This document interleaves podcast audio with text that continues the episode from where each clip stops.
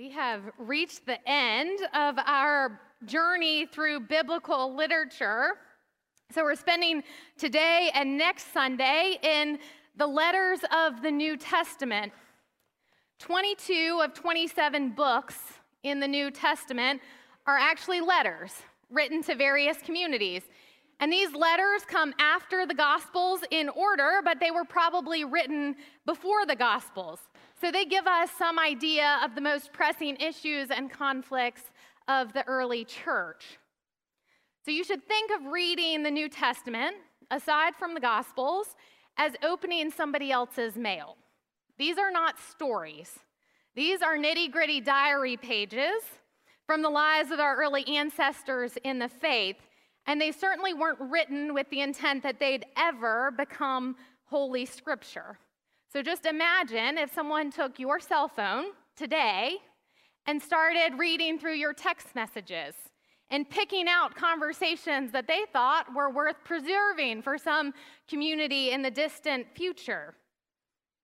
You probably wrote those texts having no idea that they might one day become sacred words. And maybe you would have changed how you were responding to your spouse or your kids in that group chat had you known. That's what's happening with the letters in the New Testament. Many of the 22 letters were written by Paul. That is the same Paul who was Saul, the persecutor of Christians, before he was converted. And he became quite the mentor and the encourager and the preacher to early Christians, often sharing his wisdom via letters. Now, I've got to tell you, I've been on a journey with Paul. And in my experience, he's quite the polarizing figure for Christians. So if you're willing, I wonder who of you loves the writings of Paul? Will you just raise your hand? That's great. I love it. And who can't stand him? Also, no shame. Okay, I figured we'd have, and, and some of you may be wondering who Paul is, and that's fine. There's no shame in that either. It is hard to be lukewarm when it comes to Paul if you've read his words. Either you love him, you seek out his wisdom anytime you need encouragement, maybe even have some of his words framed or embroidered on something in your home. I have colleagues who would be happy to preach nothing but Paul for the rest of his career, of their careers, because his words are just that rich to them. I kind of gag when I hear people say that, but it is true. There are people who love him that much that they just don't feel like they need any other scriptures. So that's one end of the spectrum. On the other end of the spectrum is the possibility that your whole body has a visceral reaction when you hear Paul mentioned or when his words are read, literally cringing because you can't fathom how Christians can venerate a man whose words have been used for so much harm since they were written. In my experience, these are the two options we have when it comes to good old brother Paul hot or cold, love or hate. No gray, no in between. And you should know that I am one of those for who, who for a long time felt my stomach tighten when I'd hear people turn to his words.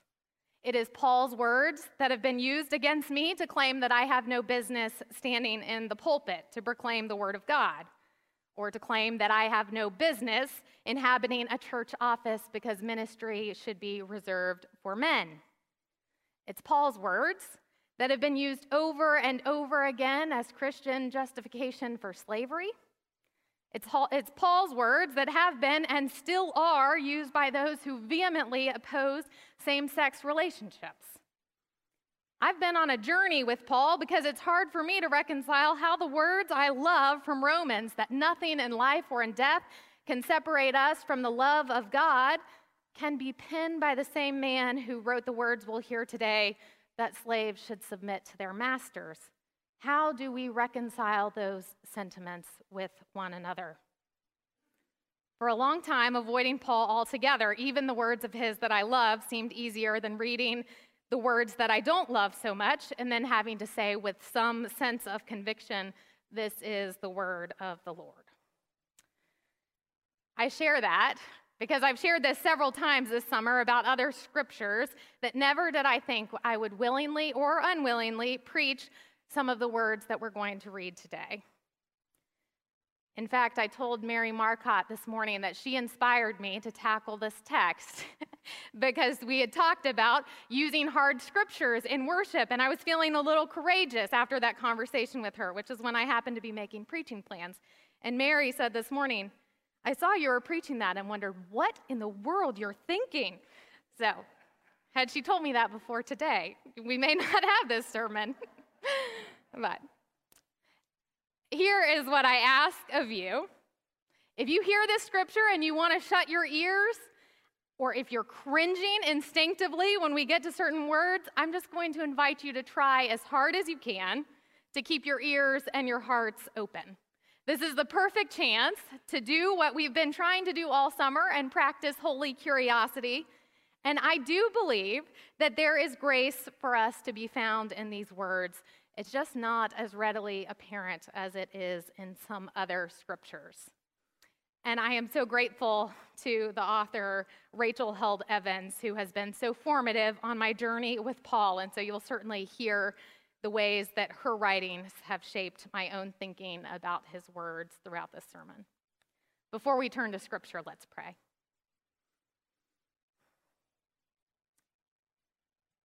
God of law, and God of grace, we give you thanks for the ways that you break in, toppling everything we think we know for certain, showing us new ways to love, new ways to receive your grace, new ways to receive life and life abundant.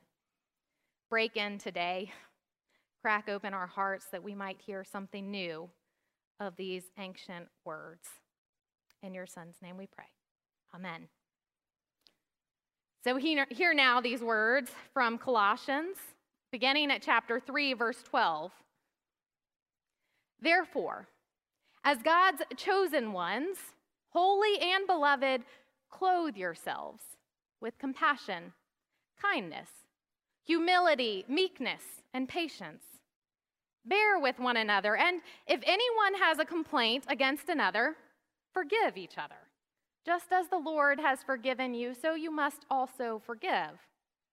Above all, clothe yourselves with love, which binds everything together in perfect harmony.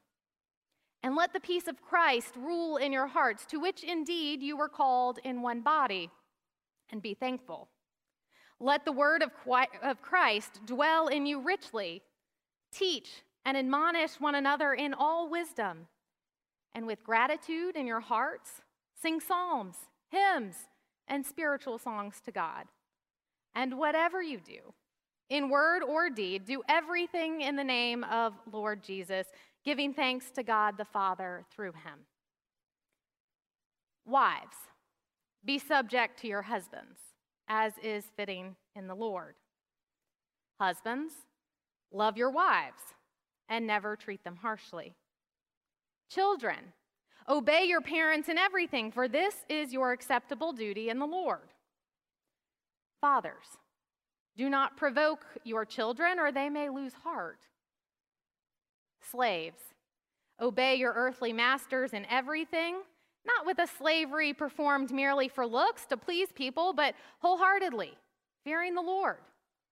Whatever task you must do, work as if your soul depends on it as for the Lord and not for humans, since you know that from the Lord you will receive the inheritance as your reward. You serve the Lord Christ. For the wrongdoer will be paid back for whatever wrong has been done, and there is no partiality.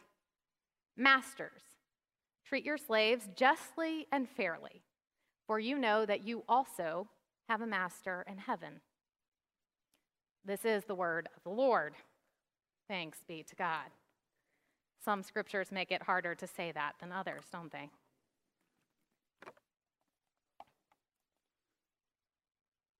We, the people of the United States, in order to form a more perfect union, establish justice, ensure domestic tranquility, provide for the common defense, promote the general welfare, and secure the blessings of liberty to ourselves and our posterity, do ordain and establish this Constitution for the United States of America. Are you with me? I'm sure some of you had to learn to recite this in sixth grade. Let's continue. All legislative power herein granted shall be vested in a Congress of the United States, which shall consist of a Senate of idiots and a House of fools. How many of you were with me? Yeah, but you know that the preamble to the Constitution doesn't say that. While it is not a perfect example, it does clue us into how the Colossian Christians might have received Paul's words. They started out so wonderfully, didn't they? Clothe yourselves with compassion, kindness, humility, meekness, patience. That's an instruction worth remembering. It seems to me like Paul could have stopped there. In fact, most couples who choose this as one of their wedding scriptures do stop there because what comes next isn't nearly so quaint. Wives, submit to your husbands.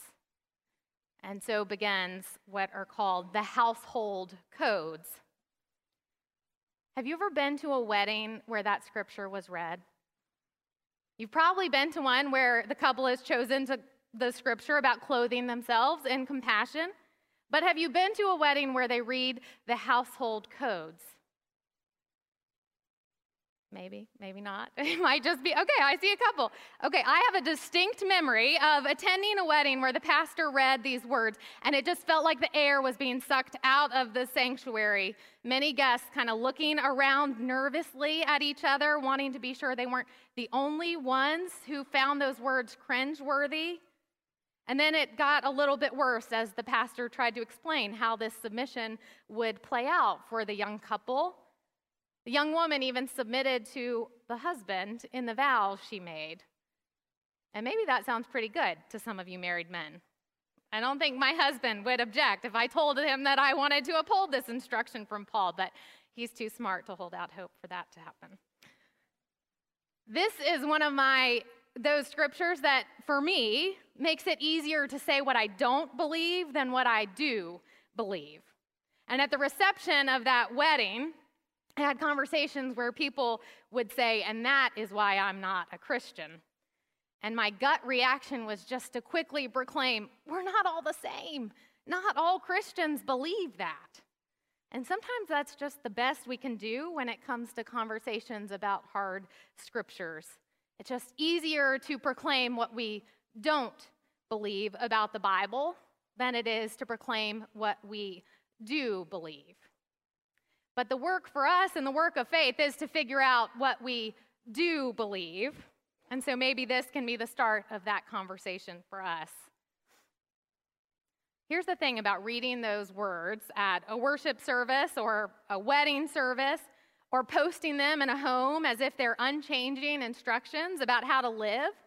I think that's a missed opportunity to understand what Paul was really getting at to interpret ancient texts as if they were written for us today, in the year of our Lord 2022, with culture as it stands today, and assume that the authors were addressing the situations we find ourselves in today in Dallas, Texas, well, that is the easy way out. Superimposing instructions from another time and another place onto our current society, it doesn't require much of us. It spares us of putting in the work to understand the context in which those words were written, and it makes it seem like we can follow the scriptures without having to think much about them or open our hearts to the possibility that they might change us. Remember what I said about reading someone else's mail? Paul didn't write these words to us. Paul knew nothing of Dallas, Texas, of Lakewood, of Northridge Presbyterian Church. He knew nothing of the year 2022 or the issues that would be plastered on the front page of our newspapers or filling the airwaves as we approach midterm elections. And that's okay because these words weren't written to us. They are for us, but they are not to us. They are contextual, addressing problems that we will only ever comprehend in part because we aren't inhabiting Paul's world, just as Paul wasn't inhabiting ours. We, the people of the United States. This is your chance to say it if you did have to recite it. in order to form a more perfect union, establish justice, ensure domestic tranquility, provide for the common defense, promote the general welfare, and secure the blessings of liberty to ourselves and our posterity, do ordain and establish this Constitution for the United States of America. All legislative powers herein granted shall be vested in a Congress of the United States, which shall consist of a Senate of idiots and a House of fools. Christians opening this letter would have immediately recognized that Paul was drawing on the prevailing sentiments of Greco Roman philosophy about how, how households should be structured, just as you recognize the preamble to the Constitution. But as they listened, they would have realized that Paul had written a remix of that code, just as I hope you recognize the constitutional remix. Had Paul simply been rehashing cultural philosophy, he would have left it at wives submit to your husbands. But Paul goes on and gives an instruction to the husbands too. Husbands, love your wives and never treat them harshly. Husbands probably began to shift in their seats a little bit when they heard that because they'd never had instructions specifically addressed to them in those days. So, for every existing social code, it was all about keeping the people who were less than the men in their right place. And then Paul shifts that on its head by using those codes, but then telling the men how they need to act in response. So he offers amendments to the social codes. Children, obey your parents in everything. And fathers, do not provoke your children. Slaves, Obey your earthly masters in everything. And masters, treat your slaves justly and fairly. These are not quaint instructions to cross stitch or to print on a tea towel. These instructions are a critique of society as the early Christians know it. And Paul, well, he's just going straight for the jugular here. You see, the Christians who were hearing this letter, they were living in a society where the prevailing philosophy was that was the idea that a free man ruled over his household as a sovereign, exercising unilateral authority over his subordinate wives and children and slaves. And preserving this household structure was thought to be critical to preserving society as a whole. In fact, so many Roman officials believed that the household codes were such an important part of keeping the Pax Romana, the peace and prosperity of Rome, alive, that they passed laws ensuring that these codes would be protected. It was that important to them. Paul's not introducing a new order or, as I've heard this referred to before, the biblical view of marriage or parenthood or social structures, Paul is commenting on society as it already exists. These words are less about instructions and more an invitation to those earliest Christians to launch a revolution of love. Because for Paul, the good news of Jesus changed everything including all the long held and revered social structures as they'd known them. Paul is asking with these instructions how can a man reign supreme when the good news of the gospel is that in Christ Jesus we are all children of God through faith? For all of us who were baptized into Christ have clothed ourselves with Christ. There is neither Jew nor Gentile, neither slave nor free, neither male nor female, for we are all one in Christ Jesus. The only person who deserves a place at the center of the family is Jesus Christ, Paul is saying. That's what he's getting at with these instructions. And if you've read some of his letters, you know that it's not just the Colossians that he invites into this revolution of love. He sends a letter to the Ephesians too with a version of these codes, which I encourage you to read. Those are the ones that read, Wives, submit to your husbands as the church submits to Christ. And just like the ones we read this morning, if you spend time with them, you start to see that they are more complex than a list of instructions. Because if wives submit to their husbands as church submits to Christ, and if husbands love their wives as Christ loves the church and gave himself up for her, and if both husbands and wives, slaves and masters submit to one another, well, then who's really in charge? No one. That's the point. You start following Paul's instructions and you realize that by the end, everyone is submitting to everybody else. These codes are words of grace to people who know nothing other than their place at the bottom of a social ladder. This is a new order where there isn't hierarchy because all that matters is that Christians clothe themselves with love so that all of their relationships are marked by compassion and humility, not hierarchy. It has taken me a long time to grasp the good news of those words. And if they still seem harsh or off putting to you, that's okay. But I'll share this with you. Paul begins all of his letters the same way grace and peace to you. Those are always his first words because that is what he cared about people getting no matter what else he was going to say in his letters to those early Christians. He wanted those early Christians to know for sure that God is a God of grace. And so when I read Paul, and his words don't seem like words of grace and peace, or when I hear Paul's words weaponized by people seeking to create hierarchies instead of break them down, to keep people in their place, whatever that place is, that is a clue to me, and I hope it is a clue for all of us that we probably have some work to do to understand what Paul was getting at. Because even in the most off putting of his words, there is grace to be found. He was toppling everything over in the name of love, even with the words that sound harsh. These instructions were not written to us, but thanks be to God that they are for us, because this good news is for us too. That in Jesus Christ we are one family. There is neither Jew nor Gentile, neither slave nor free. There is not male or female, because we are all one in Christ Jesus our Lord.